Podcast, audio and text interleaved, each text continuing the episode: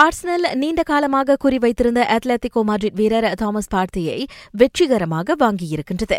ஆட்டக்காரர்களை வாங்கும் விற்கும் தவணை முடிய எஞ்சியிருந்த கடைசி நேரத்தில் த கனஸ் அவருக்கான ஒப்பந்தத்தை ஒரு வழியாக நிறைவு செய்தது. கடந்த இரு பருவங்களாக அத்லெட்டிகோவின் முக்கிய தூணாக விளங்கிய பார்த்தே சாம்பியன்ஸ் லீக் ஆட்டத்திலும் அவ்வணிக்காக மிளிர்ந்தார்.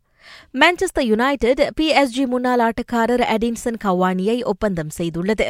கடந்த ஜூன் மாதம் அந்த பிரான்ஸ் கிளப்பில் இருந்து வெளியேறிய பிறகு கவானி கிளப்பின்றி இருந்து வந்தார். யுனைடெட் போர்தோ ஆட்டக்காரர் அலெக்ஸ் தலாஸையும் வாங்கியிருக்கின்றது. அத்லாந்தா வீரர் அமாட் டியாலோவை வாங்கும் பேச்சுவார்த்தைகள் ஏறக்குறைய முடிந்துள்ள நிலையில் அவர் ஜனவரியில் அணியில் இணைவார் என எதிர்பார்க்கப்படுகிறது.